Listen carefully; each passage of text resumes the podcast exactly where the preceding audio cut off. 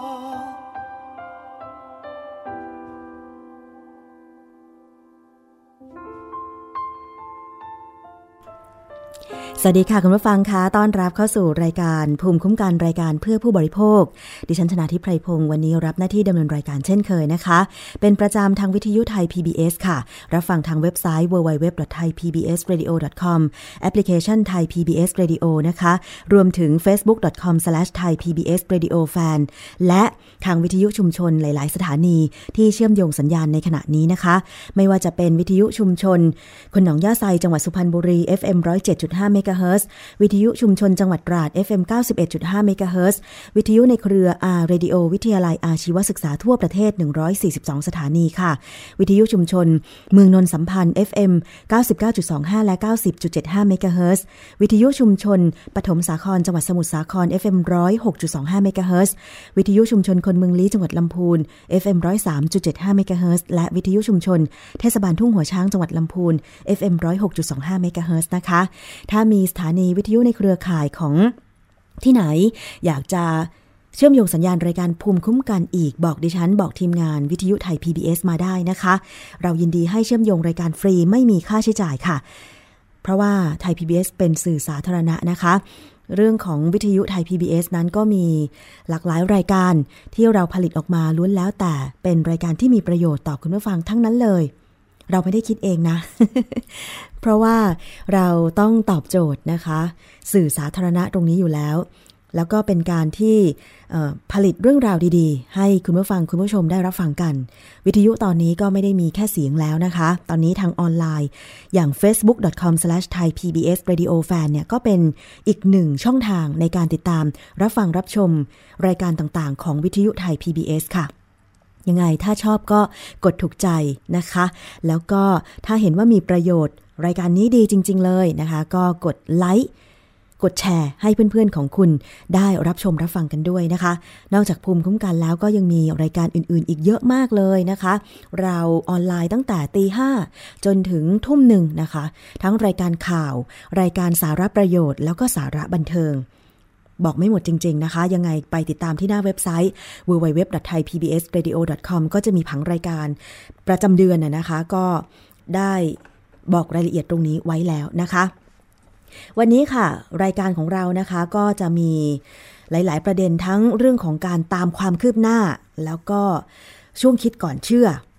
เรื่องถังเช่ามีถามกันเข้ามาเยอะเลยนะคะ โดยเฉพาะสิ่งที่ได้ยินได้ฟังการโฆษณาเกี่ยวกับสรรพคุณของถังเช่า การเสริมสร้างสมรรถภาพทางเพศท่านชาย มันเป็นจริงหรือไม่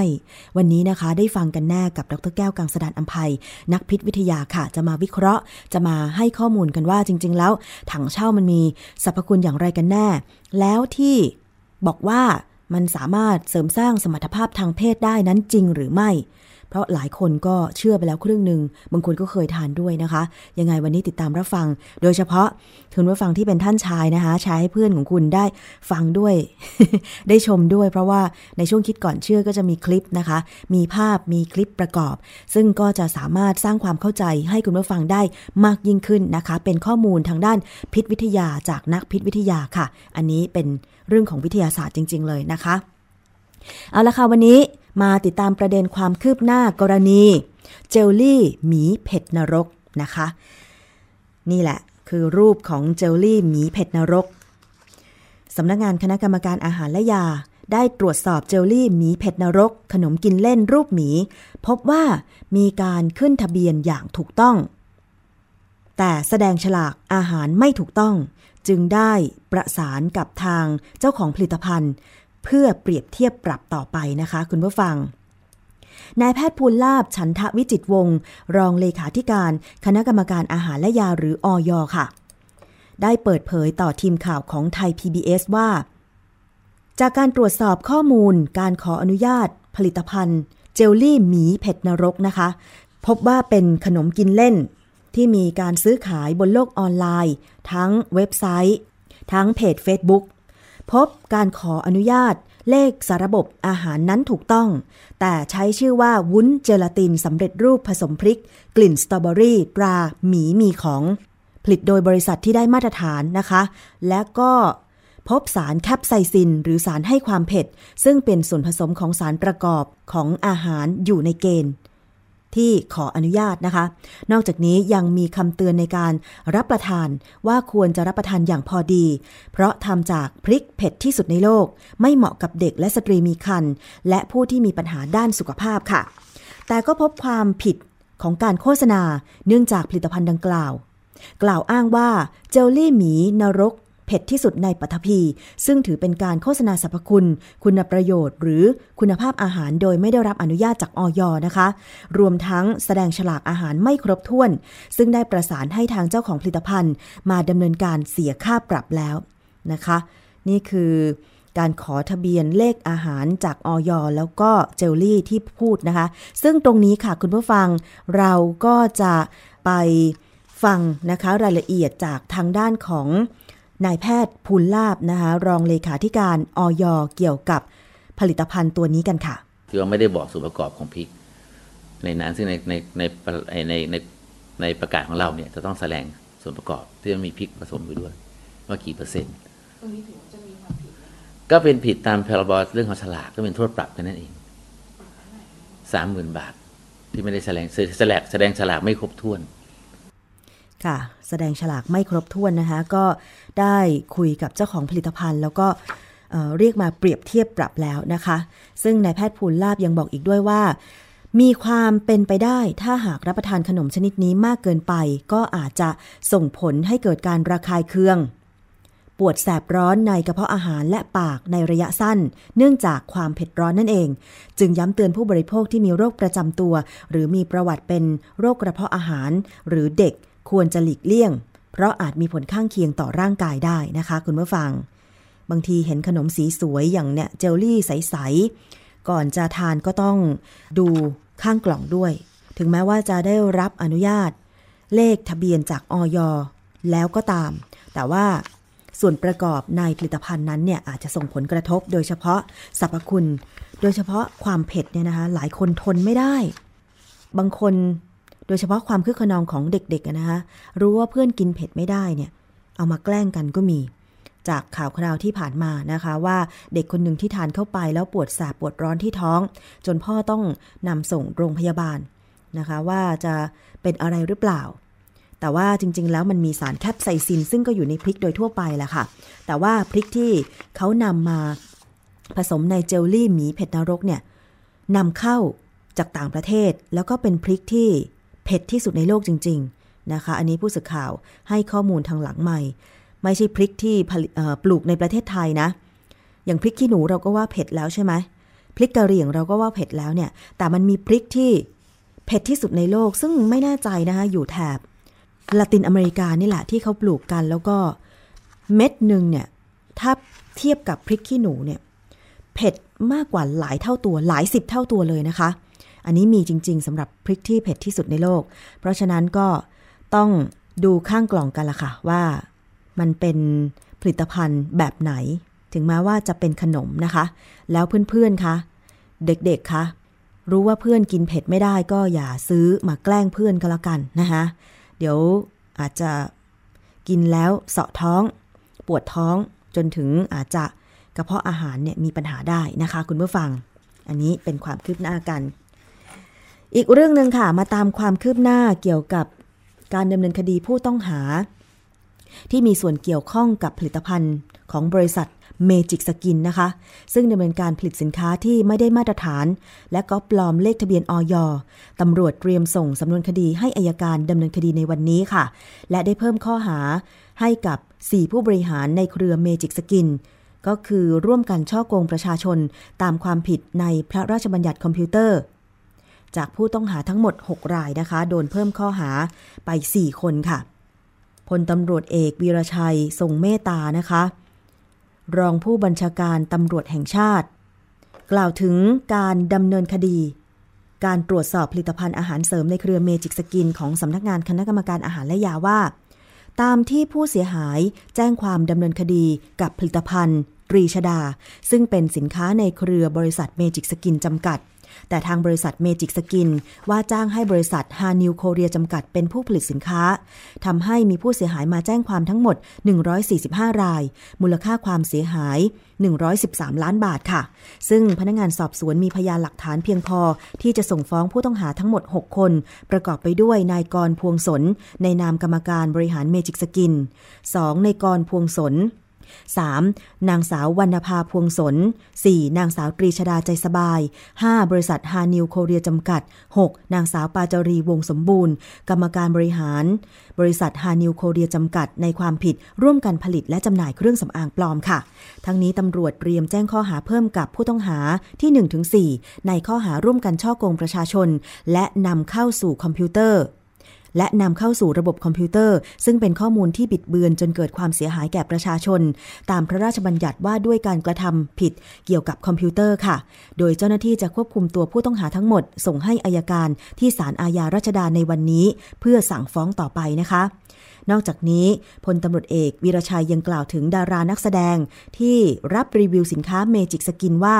ได้มาเข้าพบพนักงานสอบสวนตามหมายเรียกแล้ว 25 ราย เหลืออีก 12 รายอยู่ระหว่างนัดหมายค่ะ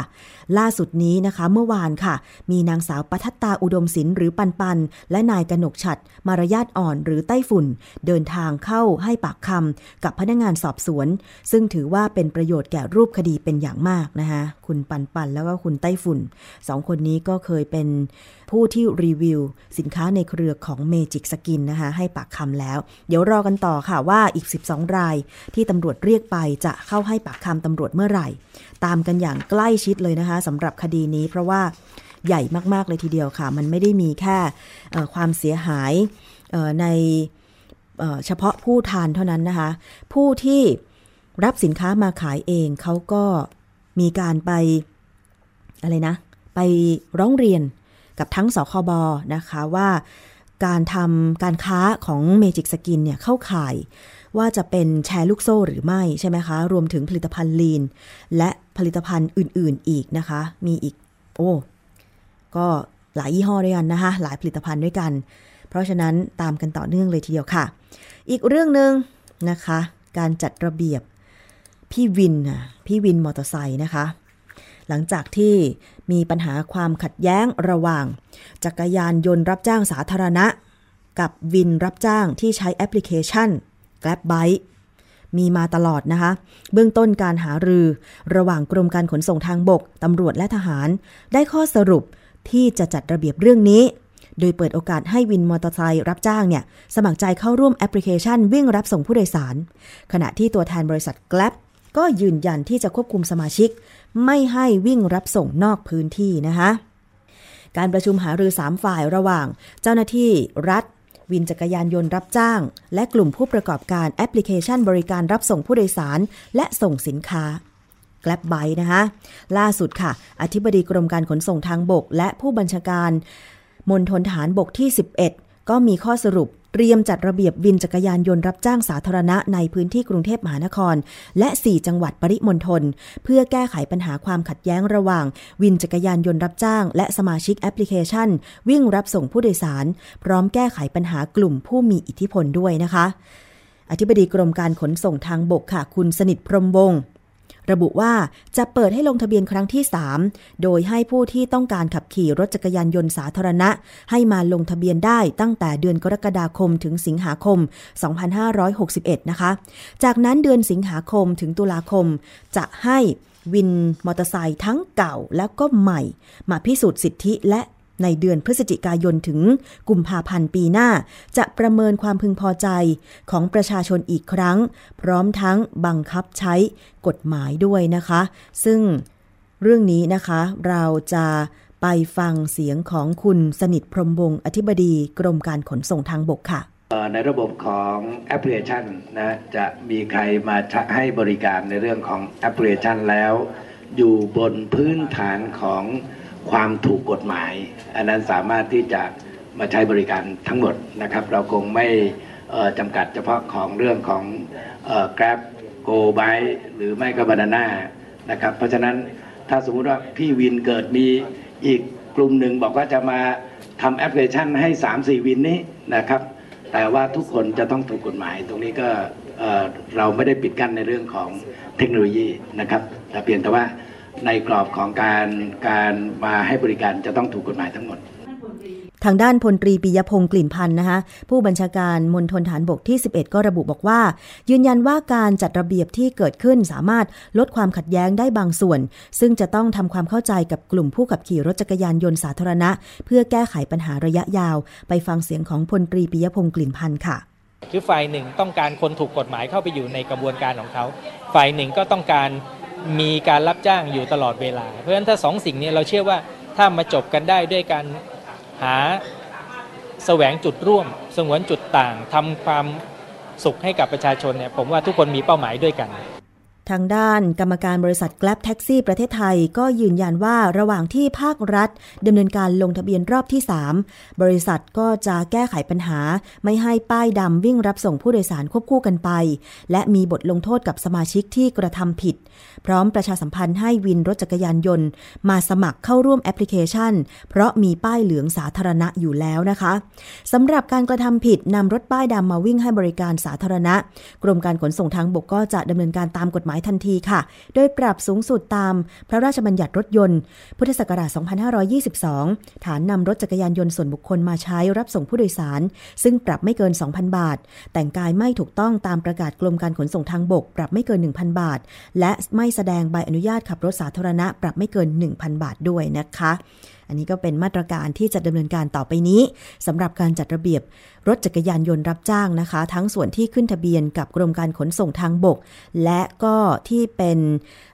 การเข้าร่วมกับแอปพลิเคชันอย่าง Grab Bike ตรงนี้นะคะ จะได้ลดปัญหาความขัดแย้ง แล้วก็เป็นประโยชน์กับผู้บริโภคต่อไป เพราะแน่นอนว่าชีวิตในกรุงเทพปริมณฑลเนี่ยขาดไม่ได้สำหรับจักรยานยนต์รับจ้างนะคะ เพราะบางทีรถติดเนี่ย แล้วเร่งรีบจะไปทำธุระเนี่ยก็ต้องอาศัยพี่วินนี่แหละนะคะแต่ว่าปัญหาที่เกิดขึ้นจากการร้องเรียนของผู้โดยสาร ที่เข้าไปยังกรมการขนส่งทางบก หมายเลขโทรศัพท์ 1584 เนี่ยก็มีทั้งประเด็นค่าโดยสารที่บางที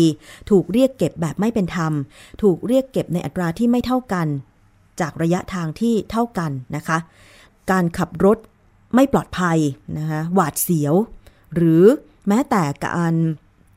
นำรถนอกวิน มาขับในวิน การขายเสื้อวินก็เคยมีปัญหามาแล้วนะคะ คือจำนวนที่ขึ้นทะเบียนเนี่ยมันคงที่อยู่แล้ว แต่ว่าถ้าเกิดคนที่ไปขึ้นทะเบียน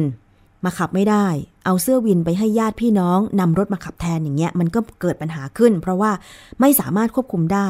และยิ่งไปกว่านั้นถ้าเกิดอุบัติเหตุขึ้นมาล่ะคะ อย่างรถจักรยานยนต์รับจ้างเนี่ยการประกันภัย ก็จะเป็นอีกรูปแบบหนึ่งก็คือจะต้องประกันภัย คุ้มครองผู้โดยสารด้วยใช่ไหมคะ อันนี้น่าจะเป็นกฎข้อบังคับของทางกรมการขนส่งทางบก ไม่เช่นนั้นเขาคงไม่แยกป้ายเหลืองกับป้ายขาวใช่ไหมคะ ถ้าป้ายขาวธรรมดาก็คือรถจักรยานยนต์ส่วนบุคคล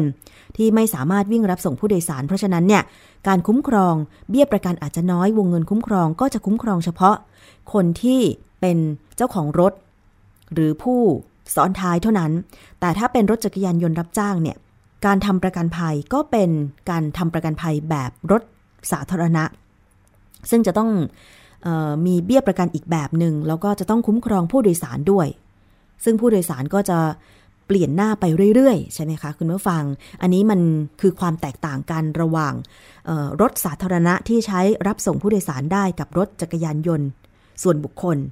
นะคะ เพราะฉะนั้นเนี่ยถ้าเราไม่ทำตามกฎตรงนี้นำรถส่วนบุคคลมาวิ่งรับผู้โดยสาร ถ้าเกิดอุบัติเหตุ บริษัทประกันก็ไม่คุ้มครอง ผู้ที่เป็นคนโดยสารแบบไม่รู้อิโนอิเน่มันก็จะเกิดผลกระทบว่าเวลาบาดเจ็บเข้าโรงพยาบาลหรือเสียชีวิตเนี่ยไม่ได้รับการชดเชย และอีกอย่างหนึ่งก็คือการที่จะต้องให้ วินจักรยานยนต์ไปขึ้นทะเบียนกับกรมการขนส่งทางบก ก็เพราะว่าต้องมีข้อมูลต่างๆ ของคนขับ จักรยานยนต์รับจ้าง ไม่ให้ออกนอกเส้นทาง หรือขับนอกลู่นอกทางเป็นอันตรายกับผู้โดยสาร และจะต้องมั่นใจว่า คนขับคนนั้นเนี่ยมีใบขับขี่ รถมอเตอร์ไซค์ที่ถูกต้องตามกฎหมาย และเป็นประเภทรถจักรยานยนต์รับจ้างใช่ไหมคะ เพราะว่าจะต้อง ขับให้ปลอดภัยส่งผู้โดยสารถึงที่หมายไม่ใช่ ขับรถยังไม่แข็งแล้วมาวิ่ง หรือการที่ขับแบบประมาทหวาดเสียวอย่างเงี้ย ดิฉันก็เห็นนะ บางทีตัวเองขึ้นรถวินมอเตอร์ไซค์เนี่ย ก็แอบวันวันว่าเขาจะขับดีไหม บางทีขับขับไปแล้ววินจักรยานยนต์เนี่ยฝ่าฝืนกฎจราจร เช่น ไม่วนตามวงเวียน กลับไปวิ่งสวนทาง อันเนี้ยอันตรายอย่างยิ่ง การขับรถที่ไปสวนทางตรงวงเวียนเนี่ย คือวงเวียนส่วนมากก็คือให้วนซ้ายใช่ไหมคะ พอไปถึงวงเวียนปุ๊บวนซ้าย อ้อมไปทางขวา แล้วก็จะไปช่องทางไหนก็ไปอีกแบบหนึง่ง แต่เห็นประจำเลย แถวแถวไทย PBS นี่แหละ ชอบที่จะไม่วนตามวงเวียน ชอบขับสวนขึ้นไป บางทีรถที่เขาขับถูกกฎที่จะวนตามวงเวียนเนี่ย ถ้าเกิดอุบัติเหตุเนี่ย คนที่ขับผิดกฎจราจร ย้อนสอนตามวงเวียนต่างๆ เนี่ยก็ผิด ขับรถย้อนสอนทางตรงก็ผิดนะคะคืออะไรก็ตามที่มันผิดกฎจราจรน่ะ เวลาเกิดอุบัติเหตุขึ้นมาไปเรียกร้องอะไรไม่ได้เลย บาดเจ็บหรือเสียชีวิตไปฟรีๆเลย เพราะฉะนั้นเนี่ย คนขับขี่รถรับจ้างเนี่ย ต้องคำนึงถึงการปฏิบัติตามกฎจราจรอย่างเคร่งครัดนะ บางทีถ้าเกิดเจอวินคนไหนเบอร์ไหนที่แบบ ชอบแหกกฎจราจรบ่อยๆอย่างเงี้ยดิฉันเองก็ไม่อยากขึ้น พยายามที่จะจำจำหมายเลขวินนั้นไว้ แต่บางทีเราเลือกไม่ได้เพราะว่าวินรถจักรยานยนต์เนี่ยเขาก็เข้าคิวตามลำดับ ใช่ไหมคะ เพราะฉะนั้นเนี่ยรถจักรยานยนต์ที่ให้บริการทางแอปพลิเคชันจึงได้รับความนิยม เพราะหนึ่งก็คือว่าสามารถตกลงราคา ก่อนที่ เรียกมารับจากจุดเริ่มต้นไปจนถึงจุดหมายได้ คือมีการตกลงราคากันก่อน และการเก็บค่าโดยสารก็ไม่เกินตามที่ตกลง แต่ถ้าเป็นวินมอเตอร์ไซค์เนี่ย ดิฉันเองก็เคยเจอปัญหาเหมือนกันนะคะ จากจุดนี้ไปจุดนี้เคยขึ้น 20 บาท พอเจอวินอีกคนนึงจะเก็บ 25 บาท พอเราบอกไปว่าเราเคยจ่าย 20 บาท ก็มีข้ออ้างกับเราอีกว่า แต่นี่มันกี่โมงแล้ว เพราะฉะนั้นก็ขอบวกอะไรอย่างเงี้ย คือเคยเจอเหมือนกันนะคะวินแถวแถวไทย PBS นี่แหละ ไม่รู้วินไหนนะคะ คือมันค่าโดยสารมันไม่มาตรฐานเลยอะ่ะ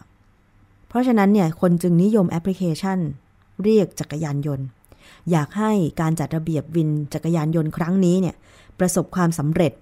อะไรที่ไม่ถูกกฎหมายก็ทำให้ถูกกฎหมายและควบคุม บังคับใช้กฎหมายอย่างเคร่งครัด จะเป็นผลดีกับผู้โดยสาร ซึ่งก็คือผู้บริโภคนี่แหละคุณผู้ฟัง เอาละค่ะ ช่วงนี้ไปติดตามช่วงคิดก่อนเชื่อกันเลยดีกว่าค่ะ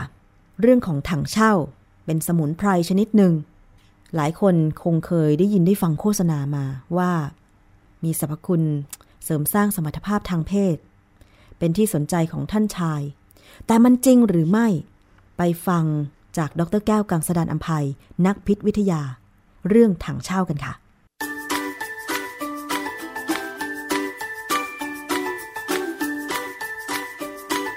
ช่วง คิดก่อนเชื่อ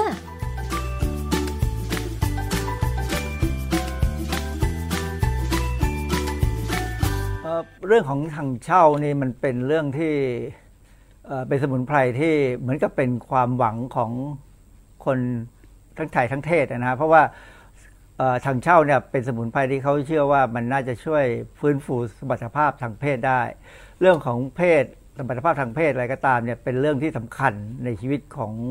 คนปัจจุบันนะฮะเพราะว่าความเครียดการทำงานหลายๆอย่างสภาพสิ่งแวดล้อมเนี่ยได้ทำให้คนไม่ว่าจะคนไทยหรือฝรั่งหรือแขกจีนอะไรก็ตามเนี่ยบางคนเนี่ยมีปัญหาเรื่องสมรรถภาพทางเพศนะฮะเพราะฉะนั้นหลาย ๆ คนก็ทวินหาอยากจะให้มันกลับมาเหมือนเดิม ก็พยายามหาอะไรกิน แล้วทางเช่านี่เป็นสมุนไพรจีนซึ่งของแพงนะฮะแล้วก็มีการพิสูจน์ค่อนข้างเยอะเลยว่ามันดูเหมือนจะได้ผล ก็ลองมาดูซิว่ามันมันน่าจะได้ผลหรือไม่ได้ผล แล้วมันควรจะกินหรือไม่ควรจะกินยังไงครับเรื่องของถังเช่านี่ความจริง ผมเป็นคนไม่ไม่ไม่รู้เรื่องถังเช่านะไม่ได้สนใจมันว่ามันคืออะไร เพราะว่าไม่ค่อยได้ชอบกินอาหารที่เป็นอะไรก็ตามที่เป็นสมุนไพร แต่ว่าก็มีคนถามมาพอสมควร แล้วก็ไปเจอไปก็เลยไปค้นดูในเน็ต ก็เพราะว่าอย่างอย่างเว็บของคณะเภสัชมหิดลเนี่ยก็มีข้อมูลที่ให้กับประชาชนทั่วไป แล้วก็พูดถึงว่าทางเช่าช่วยเพิ่มสมรรถภาพจริงหรือคำว่าสมรรถภาพเนี่ยก็คือสมรรถภาพทางเพศนั่นแหละนะฮะก็ในข้อมูลพวกนี้ก็มีในบทความที่อาจารย์เขาเขียนเนี่ยก็มีข้อมูลว่ามันโดยสรุปแล้วมันได้ผลหรือไม่ได้ผลนะเดี๋ยวเรามาดูซิว่าถังเช่าเนี่ยเป็นอะไรเป็นเรื่องที่ประหลาดดีนะเดี๋ยวมันประหลาดยังไงเดี๋ยวเดี๋ยวตามดูครับ เรื่องของถังเช่าในฝรั่งเขาก็สนใจนะเพราะว่ามันเรื่องของการเสื่อมสมรรถภาพทางเพศเนี่ยเป็นเรื่องที่ทั่วโลกสนใจนะแล้วก็มันมันก็ทำให้หลายคนทุรนทุรายมากนะฮะที่สมรรถภาพทางเพศต่ำไปหรือหายไปเลยก็มี บางคนยังไม่ทัน40ก็เบื่อที่ก็ไม่ใช่เบื่อความจริงยังต้องการอยู่ แต่มันไม่สามารถนะฮะทางเช่าเนี่ยมันมีชื่อเรียกทั่วๆไปว่าคอดิเซต นะก็บทความอันนี้เขาก็บอกว่าทางเช่าเนี่ยมันเป็นสมุนไพรจีนความจริงมันเป็นสมุนไพรของทิเบตมากกว่า เพราะว่าจำได้ว่าเคยดูสารคดีเนี่ยทางเช่าสมัยแรก ๆ ที่เขาไปค้นหาเนี่ยเขาขึ้นไปเก็บแถวทิเบต ซึ่งมันต้องอยู่ที่เย็นๆนะในบทความของฝรั่งนี่วารสารไฟโตเคมิสตรีเนี่ยเขาพูดเป็นเชิงว่าประสิทธิภาพของสมุนไพรตัวเนี้ย เป็นไปตามแนวความคิดทางปรัชญายินและหยางของจีน ซึ่งมีคำถามว่ามันเข้าไปได้กับปรัชญาทางวิทยาศาสตร์ปัจจุบันหรือเปล่านะฮะมีข้อมูลการศึกษาบางส่วนในลักษณะที่เป็นวิทยาศาสตร์ แต่บางส่วนก็เป็นเพียงแค่ตำนานที่กล่าวต่อมา จนถึงบางส่วนที่ก็ยังคลุมเครือยังคือมันมีคำถามหลายคำถามว่าจริงหรืออยู่ตลอดเวลาเวลาพูดถึงถังเช่า เราไปอ่านข้อมูลในเอ่อเว็บของคนไทยเนี่ยเขาก็จะพูด เป็นเสียงเดียวกันนะว่าถังเช่าเนี่ยคือไวอากราแห่งเทือกเขาฮิมาลัยเทือกเขาฮิมาลัยเนี่ยคือทิเบตนั่นแหละฮะมันไม่ได้อยู่ฝั่งอินเดียอยู่ฝั่งทิเบตเขาบอกคนไทยแบบบอกว่าทางเช่าเนี่ยมันแปลว่าฤดูหนาวเป็นหนอนฤดูร้อนเป็นหญ้ามันคืออะไร เดี๋ยวเรามาดูวิธีการเจริญของไอ้ตัวทางเช่าเนี่ยจะรู้ว่าทำไมเขาถึงเรียกอย่างนี้ แล้วมันมีอีกชื่อหนึ่งคือเรียกว่าหญ้าหนอนนะ จริง ๆ ที่ผมเรียกเป็นหญ้าหนอน เพราะว่าส่วนประกอบส่วนหนึ่งเป็นหนอน ผีเสื้อและอีกส่วนหนึ่งเป็นเห็ดซึ่งขึ้นอยู่บนตัวหนอนนะเห็ดนี่เป็นตระกูลของคอร์ดิเซปซึ่งมีหลายสปีชีส์นะฮะใน genus Cordyceps นี่ก็มีอีกหลายสปีชีส์ก็มีการขายกันแล้วก็บอกว่าของตัวเองจะเป็น genus สปีชีส์นี้ดีกว่าของคนนั้นคนนี้นะ ซึ่งเอ่อก็ต้องฟังหูไว้หู แล้วก็ถ้าคนที่ไม่สนใจจะกินก็ไม่ต้องไปสนใจเลย ที่น่าประหลาดก็คือว่าถั่งเช่าเนี่ย มันมาจากหนอนผีเสื้อชนิดหนึ่ง ซึ่งไปได้รับสปอร์ของเห็ดสายพันธุ์หนึ่งเสร็จแล้วสปอร์เข้าไปอยู่ในตัวเห็ดไอ้สปอร์เนี่ยของเห็ดเนี่ยเข้าไปอยู่ในตัวหนอน แล้วก็ค่อยๆเจริญเติบโต แล้วกินตัวหนอนเป็นอาหาร แล้วก็โผล่มา เพราะนั้นไอ้เจ้าเห็ดตัวเนี้ยมันเป็น parasite ของหนอนนะฮะก็เท่าที่ดูจากสารคดีของจีนเนี่ยส่วนใหญ่แล้วมันจะอยู่แถวแถวแถวทิเบตอากาศเย็นๆ ความชื้นความกดอากาศต่ำๆคือหมายความว่าอยู่ในที่สูงนะฮะแต่ปัจจุบันเนี่ยเราก็มีการเอามาเพาะปลูกได้ทำหนอนทำทำเห็ดไอ้พวกเนี้ย โดยไม่ต้องมีหนอนได้ในห้องปฏิบัติการนะฮะอันนี้คนไทยคนไทยทำได้ แต่ว่าจริงๆแล้วฝรั่งเขาก็ทำมานานแล้วเหมือนกัน ไม่ใช่ว่าไม่ใช่ว่ามีทำที่บ้านเราที่ฝรั่งที่จีนนะฮะมีการทำเพราะเพราะอย่างที่บอกแล้วว่าเรื่องของอะไรก็ตามที่กระตุ้นสมรรถภาพทางเพศได้เนี่ยเป็นเรื่องที่เป็นประเด็นหนึ่งที่ใช้ในการหลอกลวงผู้บริโภคได้ทั้งเพราะนั้นมันข้อมูลมีทั้งจริงและไม่จริง ตัวเห็ด Cordyceps เนี่ยมันเป็นเชื้อราชนิดหนึ่งนะฮะมีประมาณ 400 ชนิด แล้วก็ส่วนใหญ่ก็จะเป็นปรสิตของแมลงและสัตว์ที่มีลำตัวขาเป็นปล้องพูดพูดง่ายสัตว์ลำตัวขาเป็นปล้องเนี่ยก็คือพวกอาร์โทปอดนะฮะก็เพราะนั้นไอ้ราตัวนี้หรือเห็ดตัวนี้ก็เลยเรียกว่า entomopathogenic fungi ก็คือเป็นเอ่อเป็นปัญหา มันเป็นเป็นเป็นเป็นไอ้เชื้อราที่เป็นปัญหาให้กับไอ้พวกแมลงนะฮะพวก วกแมลงต่างๆเอนโตโมนี่ก็คือแมลงนะฮะอันนี้คือลักษณะของราที่ขึ้นอยู่บนตัวนอน ที่อันนี้ยังไม่ได้เป็นตัวนอนเต็มตัวเลยนะลาวงอกกันมาแล้วนอนก็ตาย ประเด็นปัญหาอยู่ที่ว่ามันเริ่มต้นยังไงที่มีใครอุตส่าห์ไปหยิบของแปลกๆพวกนี้มากิน เป็นคนที่กล้าหาญกล้ากล้ากินแล้วก็กินแล้วรู้ได้ไงว่ามันจะช่วยสมรรถนะทางเพศซึ่งก็คงเป็นการสุ่มไปสุ่มมาของคนโบราณนะฮะ ก็โชคดีที่กินแล้วไม่เป็นไรก็ถือว่าคนพบสิ่งที่เป็นเป็นยาสมุนไพรที่มีราคาค่อนข้างแพงมาก ๆ อันนี้เป็นรูปที่ผมไปเจอในอินเทอร์เน็ตเขาเขาเลี้ยงเห็ดลาตัวเนี้ยในอาหารเลี้ยงเชื้อ ซึ่งไม่ใช่หนอนก็เป็นอาหารที่เขาสังเคราะห์เขาประดิษฐ์ขึ้นมาวินะฮะประดิษฐ์ขึ้นมา แล้วก็มีการเติมอาหารเข้าไปเพื่อให้เชื้อราเนี่ยมันขยายตัวเพิ่มขึ้นเพิ่มขึ้น แล้วก็สามารถที่จะเอา เชื้อราที่อยู่ในสภาพแบบนี้ คือมันจะไม่เหมือนกับเชื้อราที่ขึ้นมาจากตัวหนอนนะ แต่ว่าจริงๆแล้วมันคือตัวเดียวกันไอ้พวกนี้ก็จะมีสารสกัดที่ที่เราต้องการเนี่ยที่เขาคิดว่ามันเป็นตัวออกฤทธิ์เนี่ยมากมากเป็นพิเศษนะก็จะาสามารถคัดเลือกสายพันธุ์ได้ สามารถปรับปรุงสิ่งแวดล้อมเพื่อให้การผลิตเนี่ยลดต้นทุนได้ดีนะฮะอันนี้อันนี้มีทั้งของฝรั่งของไทยของจีนมีหมด ญี่ปุ่นก็ทำนะฮะใน เว็บที่เกี่ยวทางนักวิชาการนิดหน่อยเขาก็จะบอกว่าไอการศึกษาฤทธิ์ของทางเช่าทางภาษาวิทยาเนี่ยมีข้อมูลเยอะที่บอกว่าปรับสมดุลของร่างกายซึ่งอันนี้ ผมก็ไม่รู้เหมือนกันว่าสมดุลร่างกายมันคืออะไรนะฮะอาจจะทำให้ร่างกายได้มีความรู้สึกสบาย ไม่เจ็บไม่ป่วยมั้งฮะกระตุ้นระบบภูมิต้านทาน ต้านอนุมูลอิสระต้านมะเร็งลดระดับน้ำตาลในเลือดต้านการอักเสบ และกระตุ้นสมรรถภาพทางเพศเอ่อคำโฆษณาพวกนี้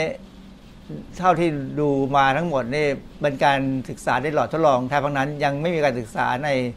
คนจริงๆจังๆนะฮะเพราะว่าอันที่หนึ่งถังเช่ามันไม่สามารถจดลิขสิทธิ์ได้ มันเป็นอะไรเป็นสมุนไพรซึ่งใครๆก็ปลูกได้เเลี้ยงได้สร้างได้เอามาขายได้ เพราะฉะนั้นใครที่จะลงทุนไปทำแบบวิจัยในคนนี่ต้องใช้เงินมหาศาล อันนี้ไม่เหมือนยาแผนปัจจุบัน ซึ่งเขาจดลิขสิทธิ์ได้แต่ถังเช่านี่จดลิขสิทธิ์โดยตรงไม่ได้นะฮะ มีข้อมูลที่น่าสนใจที่เขาแนะนำเขาบอกว่าคนที่ไม่ควรจะกินถังเช่าเลย คืออันที่หนึ่งผู้ป่วยเบาหวานคนที่กลุ่มที่สองคือผู้ป่วยที่ได้รับยาต้านเกล็ดเลือด คือพวกประเภทเลือดข้นเนี่ยนะฮะต้องใช้ยาต้านเกล็ดเลือด แล้วก็ผู้ป่วยที่ได้รับยากดภูมิคุ้มกัน คือถ้าคนพวกนี้ไปกินถังเช่าจะทำให้ยาพวกนี้ออกฤทธิ์มากขึ้นกว่าเดิมจนอันตรายนะฮะเพราะฉะนั้นก็ถ้าเป็นป่วยเป็นโรคอย่างนี้แล้ว สมรรถภาพทางเพศมันลดต่ำลง ก็หันเข้าหาพระธรรมก็น่าจะช่วยได้นะฮะคือถึงเวลาหยุดก็ต้องหยุด ไม่ควรจะพยายามไปดิ้นรนหาอะไรมาช่วยนะฮะเพราะว่าอันตรายมากนะยาพวกนี้ อันนี้เป็นยาอันตรายทั้งทั้งนั้นเลย แล้วก็เวลาถ้ามันเกิดออกฤทธิ์มากกว่าเดิมเนี่ย มันจะไม่ใช่เป็นการบำบัดรักษาแล้วมันจะกลายเป็นฆ่าตัวตายไปนะฮะเพราะฉะนั้นก็ขอให้ พูดง่ายๆใครเป็นโรคพวกนี้ก็ควรที่จะคุยกับหมอก่อนที่จะกินข้อมูลด้านวิชาการอันนี้ผมได้ก็ก็เอามาจากของคณะเภสัชมหิดลเนี่ยนะฮะเขามีงานศึกษาหลายชิ้นที่เขาเอามาพูดอย่างเช่น กรณีหนึ่งศึกษาหนึ่งผู้ชายยี่สิบสองคนพบว่าช่วยทำให้มีปริมาณสเปิร์มขึ้นได้ร้อยละสามสิบสามแล้วก็สเปิร์มเพิ่มสเปิร์มที่ดี แล้วก็ลดสเปิร์มที่ผิดปกติลงไปร้อยละยี่สิบเก้าหมายความว่าบางคน สเปิร์มน้อยก็เพิ่มขึ้นได้ บางคนมีสเปิร์มปกติ แต่ว่าเป็นสเปิร์มที่ผิดปกติ คือคือพวกนี้เป็นพวกไม่สามารถทั้งหลายเนี่ย มันก็ช่วยได้บ้างเอ่อไม่เกิน 30%นะประมาณ 30%อีกการวิจัยหนึ่งบอกว่าทำให้ความต้องการทางเพศของหญิงและชาย 189 คนเนี่ยสูงขึ้น 166%คือไอ้ไอ้กรณีแบบการศึกษาแบบเนี้ยมันอาจจะเป็นจิตวิทยาก็ได้นะฮะ คือพอรู้ว่ากินยาเข้าไปเนี่ย ก็เลยรู้สึกดีขึ้นมานะเพราะนั้นอันนี้ถ้าไปเจอการวิจัยแบบนี้นะเวลาอ่านผลงานเนี่ยต้องฟังหูไว้หูว่าเขาศึกษาดีไม่ดีนะฮะช่วยในการทำงานของต่อมหมวกไตฮอร์โมนจากต่อมไทมาสจำนวนสเปิร์ม สามารถปฏิสนธิได้เพิ่มขึ้น 300%อันนี้ก็ดูเหมือนดีนะฮะและอีกอันวิจัยนึงก็บอกว่าเพิ่มความต้องการทางเพศของผู้หญิงได้ถึง 86%ร้อยละ6 86 คือคือพวกนี้หมายความว่าพวกนี้เขาความต้องการเขาหายไปแล้ว แต่เขายังไม่ยังไม่แก่มั้งก็เคยเลยต้องไปกินของพวกนี้ก็คิดว่ามันคงกลับมาปกติได้นะฮะก็ก็เหมือนกับมีงานวิจัยทางด้านวิชาการที่ค่อนข้างจะยืนยันว่าทางเช่าที่มันน่าจะดูได้ผล ขนาดผู้บริหารด้านการแพทย์ของเราบางคนเป็นถึงระดับสูงๆเนี่ย ก็ยังลาออกมาขายได้เลยเหมือนกัน เพราะว่าไปเจอวิธีการเลี้ยงมันขึ้นมานะฮะก็เป็นอย่างที่เป็นในข่าว ที่มีการโฆษณากันเป็นจงคลื่มเลยก็คือของมหาลัยเกษตรเนี่ยนะก็ทำถังเช่าขาย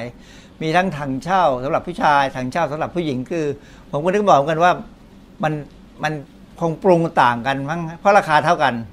คงปรุงต่างกันว่าปรุงแบบนี้ให้ผู้ชายกิน ปรุงแบบนี้ให้ผู้หญิงกิน ความจริง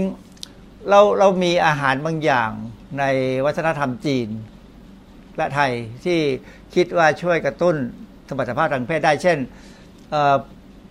เอ้ยเรียกไข่ข้าว อาจจะท่านผู้ชมอาจจะเคยได้ยินไข่ข้าวซึ่งคนจีนก็นิยมกินคือไข่ที่กำลังยังไม่ได้ฟักเป็นตัวออกมา แต่ว่าเป็นตัวแล้วอยู่ในไข่เลยก็เอามากินเลยเขาบอกเขาคิดว่า ไอ้ลักษณะแบบนี้จะจะช่วยกระตุ้นสมรรภาพทางเพศได้ดี หรือแม้กระทั่งการบางคนไปกินแมลง เช่นกระดิ่งทอง หรือว่าแมงวันสเปนอะไรพวกนี้นะฮะซึ่งก็มันก็อาจจะช่วยได้บ้างหรือไม่ได้บ้างก็แล้วแต่อาจมีมีสภาพหลายอย่าง เพราะนั้นอย่างของทางเช่าของเกษตรที่เขาขายเนี่ยก็เขาค่อนข้างจะโฆษณาเยอะนะครับเข้าไปดูในเว็บไซต์เนี่ยของมาลัยเกษตรเนี่ยก็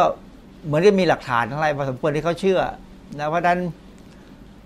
ประเด็นก็คือว่าอันนี้ขายเป็นลักษณะของผลิตภัณฑ์เสริมอาหาร ซึ่งไม่แน่ใจเลยว่าขึ้นทะเบียนถูกต้องหรือเปล่านะแต่บางครั้งเนี่ยหลาย ๆ อย่างที่อยู่ในโครงการของมหาวิทยาลัยต่าง ๆ เนี่ยไม่จำเป็นต้องขึ้นทะเบียน เพราะยังอยู่ในรูปของโครงการ ก็เอ่อบางมหาวิทยาลัยเนี่ยทำผลิตภัณฑ์บางอย่างมาขายเนี่ยเป็นโครงการนานสามสี่สิบปี ก็ยังเป็นโครงการอยู่ ก็คือไม่ต้องขึ้นทะเบียนไม่ต้องเสียภาษีนะฮะเพราะฉะนั้นก็ดูฟังหูไว้หูได้นะฮะ เพราะเรื่องนี้เป็นของแพงมีบทความหนึ่งเขาก็พูดถึงเรื่องเกี่ยวกับเจ้า Cordyceps เนี่ยนะเจ้าเห็ดเนี่ยนะว่ามันมีประโยชน์ทางการแพทย์นะอันนี้เป็นการรีวิว ซึ่งเพราะฉะนั้นอย่างเรื่องของถั่งเช่าเนี่ยโดยสรุปแล้วตอนนี้มันเหมือนมีหลักฐานทางการแพทย์ยืนยัน ว่าได้ผลแต่ว่าจริงๆเนี่ยการกินเนี่ยควรจะอยู่ภายใต้การดูแลของแพทย์ ผู้เชี่ยวชาญเพื่อจะดูว่ากินแล้วมันดีขึ้นหรือไม่ดีขึ้นอย่างไร คือถ้าเราซื้อมากินเองโดยไม่ปรึกษาหมอเนี่ย เราจะรู้ได้ไงว่ามันดีขึ้นได้ผลหรือไม่ได้ผลจริง ๆ อย่าลืมว่าอย่างที่ผมบอกแล้วว่าถั่งเช่าเนี่ยเป็นของแพงนะฮะสารออกฤทธิ์ที่อยู่ในถั่งเช่าเนี่ยมันเป็นสารตัวหนึ่งที่เป็นอนุพันธ์ของ nucleoside คือคืออันนี้เป็นชื่อชื่อ cordycepin cordycepin นะฮะอ่าอย่างเนี้ยอย่าง คือมันมีลักษณะคล้ายกับตัวอะดีโนซีนซึ่งเป็นเบสใน DNA นะแล้วพอมีการเปลี่ยนแปลงแค่นิดเดียว ตำแหน่งที่เป็นไฮดร hydroxyl group ไปเป็นไฮโดรเจน แค่นี้เพราะนั้นสารตัวเนี้ยเขาถือว่ามีลักษณะคล้ายกับเบสของ DNA ดังนั้นเนี่ยมันจึงมีศักยภาพในการต้านมะเร็งได้ โดยการไปยับยั้ง คือเซลล์มะเร็งเนี่ยเป็นเซลล์ที่ต้องใช้เบสพวกเนี้ยไปสร้าง DNA อยู่ตลอดเวลาเพราะเซลล์มะเร็งที่แบ่งไม่หยุด ดังนั้นถ้าเราถ้าเราเอาสารตัวเนี้ยคอคอดิ cordycepin เนี่ยใส่เข้าไปเนี่ยบางทีเซลล์มะเร็งก็จำผิดจำถูกจับเอาสารตัวนี้ใส่เข้าไปในดีเของตัวเซลล์มะเร็งเอง ก็พอเข้าไปแล้วคราวนี้เซลล์มะเร็งก็จะมีปัญหา ก็อาจจะทำให้เซลล์มะเร็งถึงกับขั้นตายได้ ซึ่งมีงานวิจัยบอกว่าเซลล์มะเร็งนี่ฆ่าตัวตายได้เลยนะฮะโดยการโดยการที่เราใช้ไอสารคอดิสปินนี่ใส่เข้าไป เพราะนั้นก็มีเหตุมีผลพอที่จะคิดว่าก็น่าจะป้องกันการแพร่กระจายของมะเร็งได้นะฮะส่วนความสามารถอื่นๆที่เป็นยาปฏิชีวนะหรือเพิ่มภูมิคุ้มกันให้กับร่างกายนี่เอ่ออันนี้เป็นลักษณะโฆษณายา เพราะนั้นอันนี้เป็นเรื่องของยาเอ่อซึ่งทางด้านเกี่ยวกับทางด้านเภสัชของออยเนี่ยคงจะต้องดูแลการโฆษณาแบบนี้เหมือนกันเอ่ออันนี้เป็นบทความในปี ปี 2017 ซึ่งเขาก็บอกว่า cordycepin เนี่ยมันสามารถจะทำให้เซลล์ murine นี่คือคือคือหนูนะ murine นี่คือคำที่แปลว่าหนู คือเซลล์มะเร็งเซลล์เซลล์ที่ได้จากมะเร็งหนูที่เป็นมะเร็งปากที่ปากเนี่ยเอาเซลล์มาเลี้ยงเลี้ยงนะแล้วก็เลี้ยงเป็น cell line แล้วก็ไอ้เจ้า cordycepin เนี่ยสามารถไปยับยั้ง การเจริญของเซลล์มะเร็งได้ เพราะฉะนั้นงานส่วนใหญ่ที่เกี่ยวกับมะเร็งเนี่ยยังเป็นงานในหลอดทดลองอยู่ ยังไม่ใช่งานในสัตว์ทดลองหรือถึงคนเลยนะเพราะนั้นดังนั้นสารพวกเนี้ยจึงยังไม่มีความสามารถที่จะบอกว่าเป็นยา ยังอาจจะเป็นได้แค่ผลิตภัณฑ์เสริมอาหารนะซึ่งก็มีการควบคุมคนละระดับ แล้วก็ผลของการที่ไม่ได้ประโยชน์หรือไม่ได้ประโยชน์จริงๆเนี่ยก็ยังอยู่ในขั้นที่ยังมีการทำวิจัยอยู่ ก็คนที่ กินเข้าไปก็ ก็ขอให้มองให้ดีก็แล้วกันว่า เนื่องจากว่ามันมีสารที่ออกฤทธิ์ด้วยนะเพราะนั้นบางคนอาจจะมีปัญหา หรืออาจจะไม่มีปัญหาขึ้นจากบุคคล แต่ว่าถ้าใครยังคิดว่าสนใจจะกินก็คงต้องตัวใครตัวมันนะเพราะว่ามันไม่ได้มีการควบคุมแบบยา มันยังเป็นแค่ผลิตภัณฑ์เสริมอาหาร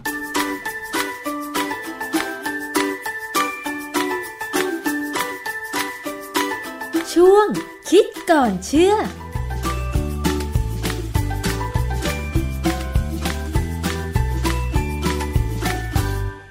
ได้ข้อมูลกันไปแล้วนะคะสำหรับเรื่องของถังเช่าจากดรแก้วกังสดานอัมภัยนักพิษวิทยาค่ะ ซึ่งท่านก็เป็นอาจารย์ที่สถาบันโภชนาการมหาวิทยาลัยมหิดล แต่ตอนนี้ท่านก็เกษียณมาแล้วนะคะ แต่ในเรื่องของความรู้ด้านพิษวิทยาก็เป็นการสอนโดยตรงของท่านเลยทีเดียวนะคะ เพราะฉะนั้นการวิเคราะห์เกี่ยวกับบทวิจัยหรือว่าข้อมูลต่างๆเนี่ย เป็นวิทยาศาสตร์แน่นอนนะคะ เพราะฉะนั้นเรื่องของถังเช่าหรือ cordyceps mushroom เนี่ย ตอนนี้นะคะยังคงเป็นการทดลองในหลอดทดลอง ในสัตว์ทดลองเท่านั้นนะคะ ยังไม่เคยมีการทดลองกับคนจริง และถังเช่านั้นจดลิขสิทธิ์ไม่ได้ เพราะว่าเป็นสมุนไพรนะคะ ไม่เหมือนกับยาแผนปัจจุบัน ตอนนี้ขึ้นทะเบียนเป็นแค่ผลิตภัณฑ์เสริมอาหารเท่านั้น ไม่ใช่ยา เพราะฉะนั้น ได้ยินได้ฟังโฆษณาเกี่ยวกับถังเช่าว่า สามารถรักษาโรคนั้นโรคนี้ได้ไม่จริงนะคะ เป็นแค่ผลิตภัณฑ์เสริมอาหารเท่านั้น ยังอยู่ในขั้นตอนของหลอดทดลองในห้องทดลองไม่เป็นยาตามที่ดรแก้ว ท่านได้อธิบายข้อมูลไปนะคะ แล้วสำหรับคุณผู้ฟังที่แสดงความคิดเห็นกันเข้ามาค่ะ อย่างคุณจินตนาบอกว่าคิดว่าโฆษณาดีนักหนาแล้วก็แพงด้วยใช่ แพงมากเลย ตอนนี้เนี่ยทางออยและกสทช เฝ้าจับตาโฆษณาทางสื่อต่างๆ อยู่ แล้วก็เห็นว่ามีการระงับโฆษณาถังเช่าในทีวีบางช่องไปแล้วนะคะ เพราะว่าโฆษณาเกินจริง เพราะฉะนั้นก็ฟังหูไว้หูนะคะ คุณผู้ฟัง เวลาได้ยินได้ฟังโฆษณาอะไรมา ท่านชายนี่แหละสำคัญมาก ๆ เลย บางทีเรื่องของสมรรถภาพทางเพศมันเหมือนเป็น มันเหมือนเป็นส่วนหนึ่งของชีวิตใช่ไหมคะ แต่ว่าถ้าคุณรักษาสุขภาพดีๆ ออกกำลังกาย งดเครื่องดื่มแอลกอฮอล์ไม่สูบบุหรี่ ไม่ทานหวานมันเค็มมากเกินไปคือ ไม่ป่วยเป็นโรค ความดันโลหิตสูง เบาหวาน โรคหัวใจอย่างเงี้ย สมรรถภาพทางเพศก็ เป็นไปตามอายุแล้วยังคงอยู่นะ ดิฉันคิดว่าเนาะสำหรับท่านที่ติดตามรับฟังแล้วก็ให้ข้อมูล หรือว่าส่งคอมเมนต์ส่งความคิดเห็นมาทาง facebook.com/thaipbsradiofan นะคะสำหรับอย่างคุณรปภศรีนวลบอกว่าสวัสดีครับชอบครับ คุณอนุชาก็บอกว่าชอบครับนะคะคุณจินตนาคุณโอเค คุณเปียกเทอร์โบ อีกหลาย ๆ ท่านนะคะ ที่ส่งกำลังใจมาคุณวราพรคุณอัมพันธ์ คุณกันทิยะนะคะอันนี้ต้องขอบคุณมากคุณโอเคโอเคนะคะ เอาละนี่คือช่วงของคิดก่อนเชื่อในรายการภูมิคุ้มกัน รายการเพื่อผู้บริโภคยังไง ติดตามได้นะคะ ทุกวันจันทร์ถึงศุกร์ 11 ถึง 12 นาฬิกา หลังจากนี้ถ้าไม่ได้รับฟังรับชมสดก็ไปฟังย้อนหลังได้ทาง Facebook แล้วก็ทาง www.thaipbsradio.com ถ้ามีประเด็นคำถามอะไรสงสัย เอ๊ะ ไปเห็นโฆษณาตัวนี้ไปเห็นการแชร์ข้อมูลตรงนี้ มันจริงหรือเปล่า ฝากไว้ในคอมเมนต์ Facebook ไทย PBS เลยนะคะ แล้วดิฉันจะไปติดตามคำตอบมาให้ เอาละช่วงท้ายนี้ของรายการภูมิคุ้มกันค่ะ วันนี้วันที่ 1 มิถุนายน 2561 นะคะ เป็นวันสำคัญอีกหนึ่งวัน วันอะไรทราบไหมคะ วันดื่มนมโลกค่ะ คุณผู้ฟัง มีการ ถลงข่าวก่อนหน้านี้เกี่ยวกับวันดื่มนมโลก ซึ่งกำหนดขึ้นก็คือวันที่ 1 มิถุนายนของทุกปีค่ะ โดยองค์การอาหารและเกษตรแห่งสหประชาชาติหรือ FAO ได้เริ่มมาตั้งแต่ปี 2544 เพื่อเน้นย้ำถึงความสำคัญของภาคเกษตรโคนม เพื่อความยั่งยืนค่ะ อีกทั้งเพื่อประชาสัมพันธ์และสร้างความตระหนักถึงประโยชน์ของการดื่มนม ก็มีการจัดงานวันนี้นะคะ World Milk Day เนี่ยกว่า 80 ประเทศทั่วโลกค่ะ สำหรับในประเทศไทยนะคะ สมาคมอุตสาหกรรมผลิตภัณฑ์อาหารนมไทย หรือสออนท ร่วมกับกระทรวงเกษตรและสหกรณ์กรมปศุสัตว์ และองค์การส่งเสริมกิจการโคนมแห่งประเทศไทย องค์การอาหารและเกษตรแห่งสหประชาชาติ มีการจัดกิจกรรมไปแล้วนะคะ โดยตั้งเป้าเพิ่มปริมาณการดื่มนมของคนไทย จาก 18 เป็น 25 ลิตรต่อคนต่อปีอ๋อแสดงว่าตอนนี้คนไทยดื่มนมแค่ 18 ลิตรต่อปีเท่านั้นเฉลี่ยนะคะ จากสถิติคนไทยบริโภคน้ำอัดลมเป็นอันดับหนึ่งของอาเซียน คือมากกว่า 41.13 ลิตรต่อคนต่อปี บริโภคเครื่องดื่มแอลกอฮอล์เป็นอันดับ 5 ของโลก คือมากกว่า 52 ลิตรต่อคนต่อปี แต่กลับบริโภคนมอยู่อันดับที่ 68 ของโลก คือดื่มนมเพียงปีละ 18 ลิตรต่อคนเท่านั้น น้อยจัง หรือสัปดาห์ละ 2 แก้วเท่านั้น ซึ่งน้อยกว่าค่าเฉลี่ยของโลกถึง 113 ลิตรต่อคนต่อปี เป็นข้อมูลที่น่าตกใจมาก คนไทยดื่มน้ำอัดลมกับดื่มเครื่องดื่มแอลกอฮอล์มาก ดื่มน้ำอัดลมเป็นอันดับหนึ่งของอาเซียนเลยนะ เครื่องดื่มแอลกอฮอล์ดื่มเป็นอันดับ 5 ของโลก แต่ดื่มนมตกไปโน่นเลย อันดับที่ 68 ของโลก ไม่น่าเชื่อ เพราะฉะนั้นตอนนี้มารณรงค์ค่ะ ดื่มนมดีกว่าดื่มเครื่องดื่มแอลกอฮอล์หรือว่า ดื่มน้ำอัดลมกันเถอะนะคะ เพราะว่านมนั้นดีมีประโยชน์มีโปรตีน ช่วยเสริมสร้างแคลเซียม มีโปรตีนมีแคลเซียมอะไรอย่างเงี้ยนะคะ เสริมสร้างกระดูก และฟันโดยเฉพาะเด็กๆ เนี่ย ผู้ใหญ่ก็ดื่มได้นะคะ อะ รณรงค์กันก็แล้วกัน มาเปลี่ยนสถิติกันดีกว่า ดื่มนมให้มันมากกว่านะคะ เอาละท่านที่เข้ามาทักทายคุณสีจันนะคะช่วงท้ายรายการ ก็ขอบคุณมากเลยค่ะ ยังไง รับฟังรับชมย้อนหลังกันได้กับรายการภูมิคุ้มกันนะคะ หมดเวลาแล้วเสียดายจังเลย แต่ไม่เป็นไรกลับมาเจอกันในวันจันทร์หน้านะคะ ดิฉันชนะทิพไพรพงศ์ต้องลาไปก่อน สวัสดีค่ะ เกราะป้องกัน เพื่อการเป็นผู้บริโภคที่ฉลาดซื้อ และฉลาดใช้ ในรายการ ภูมิคุ้มกัน